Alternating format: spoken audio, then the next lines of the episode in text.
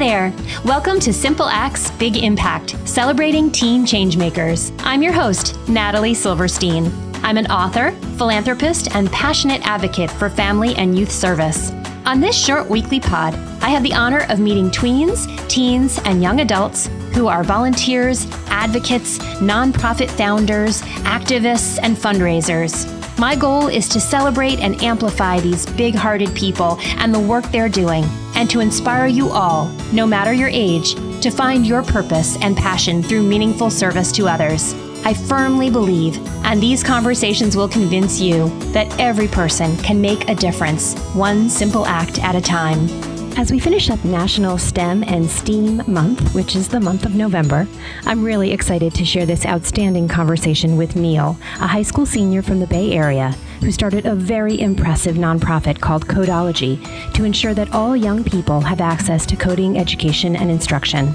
I've met some impressive teens through this podcast, but Neal is certainly one of the most articulate, organized, and impactful young leaders I've spoken to. He reminds us of the power of team building and mentorship, and also the very real need to find balance in our busy lives. Welcome back, everybody. I'm excited to introduce you to Neal today, and he started an amazing organization called Codology. Hey, Neal, how are you? I'm good. How are you? Thanks for having me. I'm good. It is my pleasure to have you on today. So, why don't you start by introducing yourself a little bit more, how old you are, where you live, where you go to school, all the good things, and then tell us everything about Codology from the beginning. Yeah, so I'm a senior in high school at Sacred Heart Prep in the San Francisco Bay Area. I'm obviously the founder of Codology, uh, which is a 501c3 tech ed uh, organization focused on bridging the digital divide and promoting diversity and inclusion in the tech industry. So we offer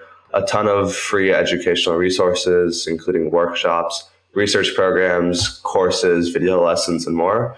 And then we've also started recently hosting events to help people explore their passions, whether it be speaker sessions, fireside chats, or even hackathons. And since our launch in, in June 2022, we've taught over 5,000 students around the world, garnered over 750,000 impressions across all platforms, built a team of over 70 people, and are on track to raise $50,000 in cash and computers uh, by the end of August. Um, and we also won the Riley's Way Call for Kindness this May, which has connected us with such a fantastic group of people. And obviously, uh, we were introduced to you through that as well. Absolutely amazing. Well, that is a great story. And I love that you gave us some statistics. That's also really very impressive. So let's break it down a little bit. How did you get started? What was the inspiration for this? What was the spark? Um, you mentioned June 2022. That's not even, you know, just a little over a year ago. So these are impressive numbers given that you've only been around for about a year. But where did this all, all begin for you? Yeah, so I was kind of inspired. Uh, my great uncle has a school in India that helps girls in rural areas get education. So all of my mom's side supported that heavily, got a lot of girls scholarships to colleges in India. And my mom's also heavily involved with the Red Cross. So kind of that ethos of service and, and helping others has kind of been instilled in me since a young age. And I saw the impact edu- education could have on people. So I wanted to do the same just in my area, uh, especially with computer science, just because that's such an important skill, especially now, you know, technology is, is everywhere. So I really wanted to, you know, help people in the Bay Area learn computer science because I didn't really see too many programs that, that offered you know, learning through projects. Uh, a lot of the times, you know, things would be paid. There'd be really expensive summer camps. Um, but I wanted to do some free courses. So we wanted to make it accessible to everyone. Um, so we just started doing online workshops. All you needed was computer and Wi-Fi. Uh, and the funny story with Codology, I was supposed to go on a service trip with my school to Puerto Rico. And the day we were supposed to leave, our chaperones got COVID. So the entire trip got canceled. So I just had a week of, of doing nothing. Um, so I just used that week to pretty much launch Codology. I, I, created all the curriculum, launched the website, got a few of my friends to help out, and, and that's kind of how it started. Wow. Well, that's a great story. And you know, it's funny. Um, I don't like to emphasize this whole silver linings thing because I think that that narrative is kind of tired. And um, there were certainly lessons to be learned in the pandemic.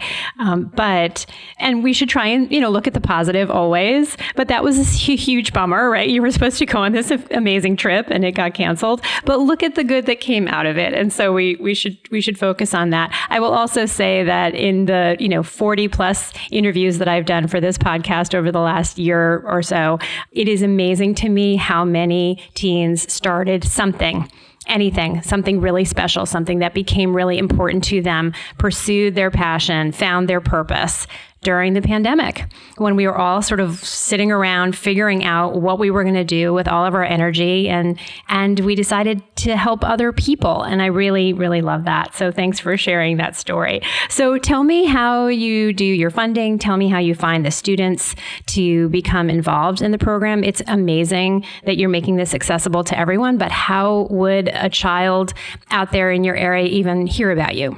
Yeah, so at first it was it was a lot of kind of grunt work uh, when we first started because it was it was me and, and, my best friend since like fourth grade. I, I, got him as one of the first like founding members of the team, and then uh, two other people that I was pretty close with as well. And we all lived in the in the same area, which was really nice because then we you know helped put out flyers. We posted a ton on Nextdoor, um, just advertising as much as we could uh, LinkedIn because I, I, had a few connections on there. I just made a LinkedIn when I started Codology. Instagram, just just anything that we would do. Uh, it, it, was a ton of grunt work. I just remember like we'd spend so much time doing all that advertisement. But eventually, you know, we would get three or four people, and every time we got a sign up, we'd be so excited. Like when someone joined our workshop, we'd be like, "Oh my god, someone joined our workshop!" But since then, I think it's become a lot easier to find us just because obviously word of mouth and i think through other social platforms like the way that we've scaled our team now our social media you know gets a lot of reach that way.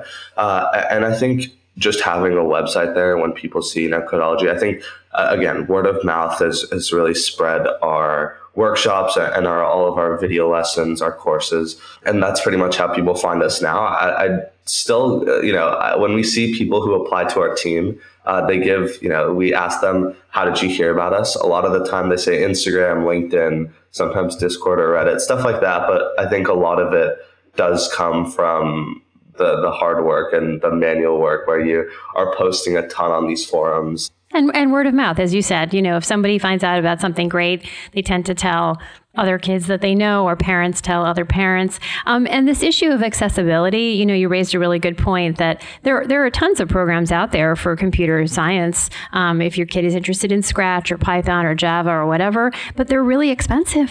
Some of these summer camps are like thousands of dollars and it's sort of insane. And so how are kids who don't have those types of resources supposed to keep up? Because if you don't have these skills, you're going to be behind. And so tell me about the workshops a little little bit more. So, what is the curriculum? Do you design it? Do you have someone who helps you to design it so that you make sure that you're actually teaching the right stuff? And, and how, how do you put those things together?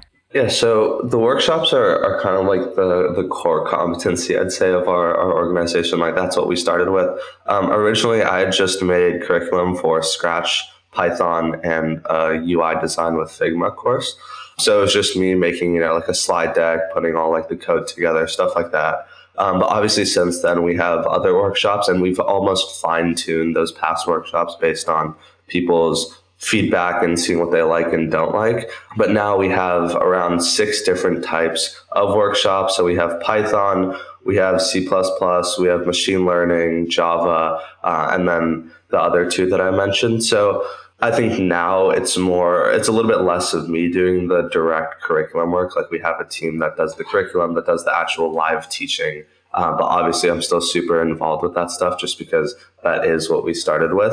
Uh, another thing I think what makes our workshops really special is basically our teaching philosophy. So, one thing is that we always try to keep our workshops in a one to five uh, teacher to student ratio. So, if we get more signups, we'll usually just split up uh, the courses. So we'll have multiple at the same time, multiple instructor instructors, just because a lot of the times, you know, especially for the more beginner workshops, the kids are super young. And when you're in a big group with, you know, 15, 20 people, no one wants to talk or raise their hand or anything. So when you have a smaller group, people are talking more, they're chatting more, they're having more fun, I think. And then I think the second thing is how we actually approach our curriculum, which is through project based learning, which has become pretty popular. But I just felt that you know, in all the pro or all the workshops that I was doing before, and all the courses that I was uh, attending as when I was younger, a lot of them were just kind of talking about the syntax or you know the the kind of boring stuff. I'd say I, I really like when people are just going in and diving into whatever they're building. Like I always have this philosophy: we're building an app too, and everything that I look at is just let's build, and then after that we can fine tune. We don't need to fine tune everything so perfectly and then start to build, just because then it gets more complicated. So usually for our workshops, we'll have a little bit of syntax. How do you actually code? Then right there we'll have uh, an example. You know, build this. Then we'll have a little bit more teaching syntax and the conceptual part of it. than another um, example, and then afterwards we'll have you know they'll build a, a, bigger project on their own. So I think that's what really makes us special and and why the workshops you know help people. Absolutely. And are they? Um, how frequently do they meet? And is it after school? Is it on the weekends? Yeah. So uh, last year we were doing more courses, so it was like consistent. Now we're just kind of doing two hour just sessions basically. Just so we felt like people like to drop in. Obviously we have a bunch of resources like asynchronously so people can watch videos and stuff like that if they want to explore more.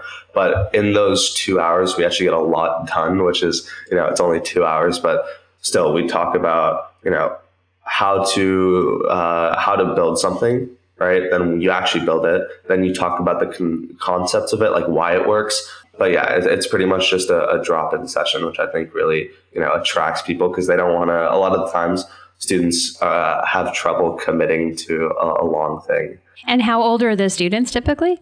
Yeah, so it depends on the workshop. Obviously, for some of the more beginner workshops, they're they're younger, um, but it can range anywhere from like ten to up to like sixteen or seventeen. Oh, that's great. That's amazing. So I'm curious about the fundraising piece. So where does that money go? Like what is it that you're are you paying your tutors? Are you providing software for the students? Um, and then how are you doing the fundraising? Yeah, so the the thing with the fundraising, um, we felt like a lot of people around uh, our area, like uh, my family included, we have just a ton of old devices sitting around. They still work, but we just don't use them. So we were kind of like, you know, people can use these computers, these iPads to actually code and to learn how to program and stuff like that. So we kind of had this idea let's go around ask a bunch of people ask a bunch of tech stores you know do you have extra devices that you don't use anymore and let's give them to youth in the Bay Area. So we're partnered with the Siena Youth Center, which is a, a local youth center. It's it's not too far from my house, but partnered with them, giving them the computers. They have around 100 or so students. So we're, we're on track to definitely beat that. And then now we're looking at other youth centers as well. But already, you know, our team has spent so much time. It's pretty much an all hands on deck type of thing. So our team's around 70 people. And right now we have almost all 70 people working on this fundraiser, which has been really cool to see everyone is excited about getting these devices. We have this little chat because we use Discord for all of our communication. So we have this separate channel and you'll just see photos like every single day um, of a new device that someone's posting, which is really right. great to see. Absolutely. And it's, you know, you're reusing them, recycling them, upcycling them. These are things that, you know, may have ended up in a in a landfill somewhere and don't need to. And there are people who actually need them. That's um, really that's amazing. So I wanted to ask you about any struggles or, or obstacles that you had to overcome. You know, again, it's been only about a year that you've been in, in business, but can you share any obstacle that you faced and how you overcame it? Yeah, I think the the first thing is differentiating us or ourselves from other tech ed organizations. Like I know there's a ton, like you said, you know, there's a ton of camps and, and stuff like that that already exist. So how do a bunch of high schoolers uh, stand out, right? I think one, like I said, was our teaching philosophy. I think that really attracts students. A, it's free. Be you know the project based learning and see that student to teacher ratio is really good. But i think the, the second thing is almost our design and professionalism. Uh, that's kind of how we stand out. Like i had a lot of experience with ui and front end design which helped us look really professional from the get-go. And we've gotten a lot of compliments. Like a lot of people just apply to join our team because of our website. Like they literally say you know, your website is cool. So I, I applied because I think a lot of the times, you know, the website is what attracts people the most. And I think the, the second hardest part is just being a student and managing an organization. Obviously, in addition to some of the other stuff I'm doing and other stuff I'm involved in now applying to college and stuff like that. Right, right. It gets a little bit tough and, and overwhelming. So when I'm not doing anything, like if I'm just sitting around, like spending time with my friends, whatever, I'll start to feel like I'm not maximizing my time. But my my mom introduced me to this concept of dolce far niente, which means like the sweetness of doing nothing. So sometimes I will just, you know, if I'm hanging out or if I'm just sitting on my couch doing nothing, I'll just use that instead of being like, oh, I'm missing out on something. I'll just kind of relax. I think the balance is, you know, it, it, took some time to master, but I think now, especially over this summer, I think I was able to, you know, balance both having fun, uh, school stuff, and and then obviously codology stuff. And I think just time management, I've gotten a lot better at that. But I think now going into school, especially having a much bigger team, it makes it a lot easier now that some of the weight is off my shoulders. Absolutely. Well, I, I, first of all, I absolutely love that. I think the art of doing nothing and knowing how to relax and how to de-stress and not how to, how to do a million different things. Balance is such an important thing for students and for everyone. Um, so I, I love that your mom recommended that. But I think you're right. You've set something up here. You have a lot of young people who are sort of counting on you now. You have a responsibility. You you know you do have these workshops that have to be run. Um, and so you've set things up for yourself in a way that is, I think, having a good team and, and building your team and having more people involved is, is the best way to go. And hopefully setting this up such that when you go off to college, this will continue without you, right? Have you figured out a sustainability model whereby younger teens are going to kind of take this over and continue this? Because you may end up on the East Coast or something, right? Yeah, I think what's what's really cool now you know, obviously since when we started, it was just a few of us, and now we've grown so much, seeing so many people, interacting with so many new people. We have a lot of kids who are younger in high school. Um, we're getting you know, some freshmen uh, are getting involved, which is great to see. You know, that's like the future of our team.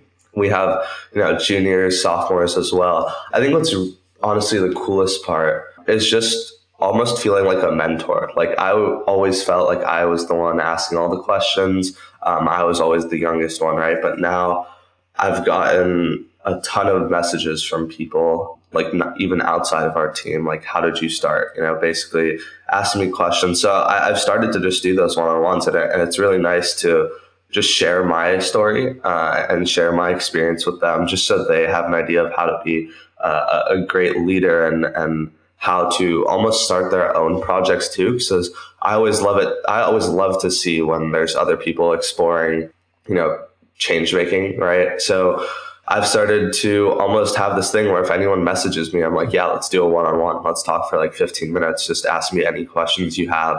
So whenever people ask me, you know, if they have like a startup idea, I'll help them out with that. If they have, you know, if they want to start a nonprofit, stuff like that, I think is really great, great to see. And, and especially with our team too, they're all so passionate and it's almost like seeing the, the next wave of people uh, come in is awesome as well.